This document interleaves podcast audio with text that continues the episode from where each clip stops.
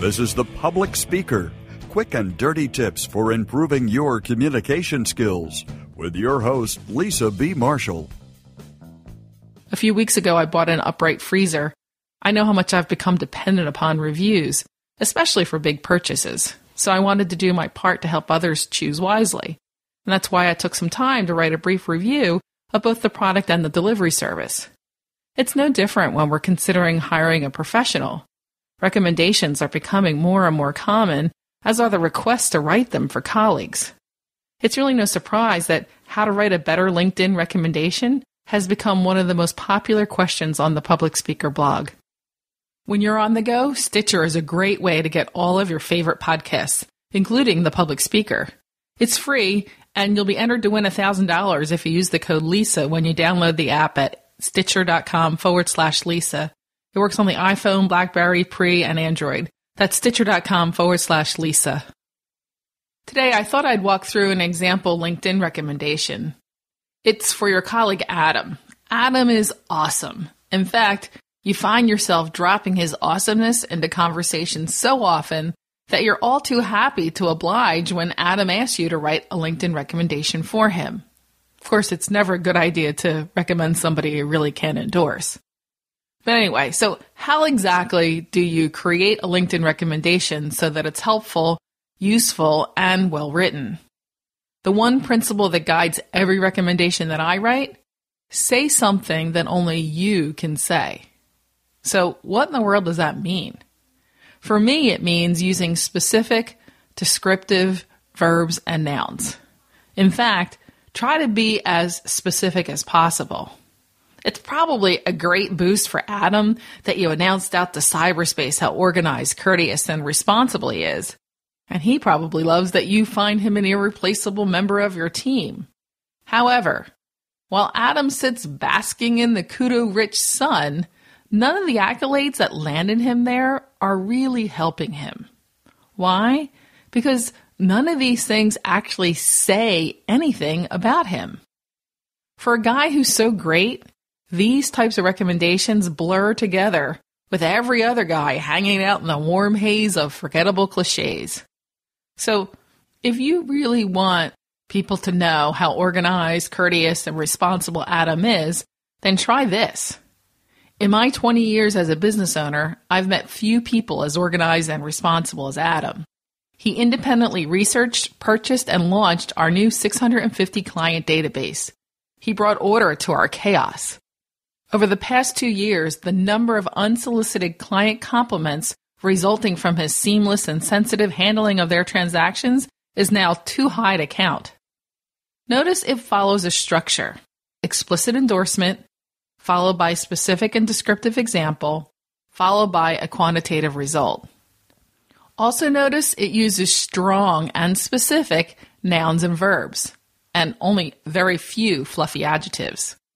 Instead of, he was our administrator, the words are much more descriptive and powerful. He researched, purchased, and launched our new database, bringing order to our chaos.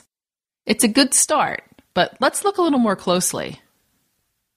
While technically it's possible that every glowing recommendation can lead to new clients and new jobs, not all connections are created equal. For this reason, it's important that you make very clear what your relationship is to Adam.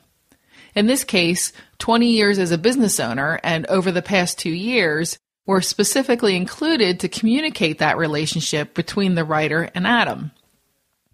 If you're a person of influence, your recommendation is going to carry authority that someone else's may not. Or if you work directly with Adam for 12 years, your endorsement of his professional skills is going to be significantly more helpful to a potential employer than someone who's worked with him for only a few months. Is your relationship to Adam more personal than professional? Great. Don't sell that relationship short either. If you've served on the charity board alongside Adam, or if he's coached your son's soccer team, you still have something very important to say about him. Although you may not be able to speak about his professional skills, you certainly can speak to his character. And character speaks loudly. So now that you've decided what you'd like to say about Adam, and you've decided what your connection is to Adam and how you're going to present that to the LinkedIn universe, I have one final tip, and it's a pretty big one. It's a big one. I mean, it's a big problem. So here it is. Having grown accustomed to prolific texting and Facebook commenting, I think we've become a little bit ridiculous in our need to emote absolutely everything. LinkedIn historically has been the stalwart holdout in terms of maintaining its professional audience and appearance, but I'm beginning to notice more and more recommendations like this. Adam is capital F A B U L O U S.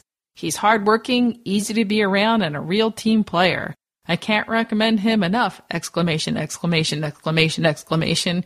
He's awesome! All caps, exclamation, exclamation. Ugh, aren't you just exhausted listening to that? I don't know about you, but I'm really skeptical of anything that's quite so over the top. I immediately assume that someone not actually familiar with Adam's professional qualifications has written the recommendation, or possibly Adam's mom. Yes, you should put some of your feeling into it, but unless Adam is seeking a long term professional position as seventh grade president, keep the cap locks off and the exclamation points to a minimum. So get busy writing your LinkedIn recommendations.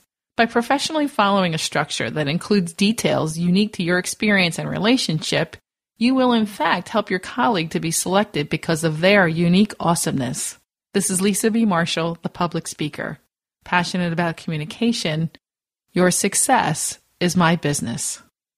And don't forget, you can listen to the public speaker and all your favorite podcasts using Stitcher directly on your phone. That's stitcher.com forward slash Lisa for a possibility of winning $1,000. That's stitcher.com forward slash Lisa.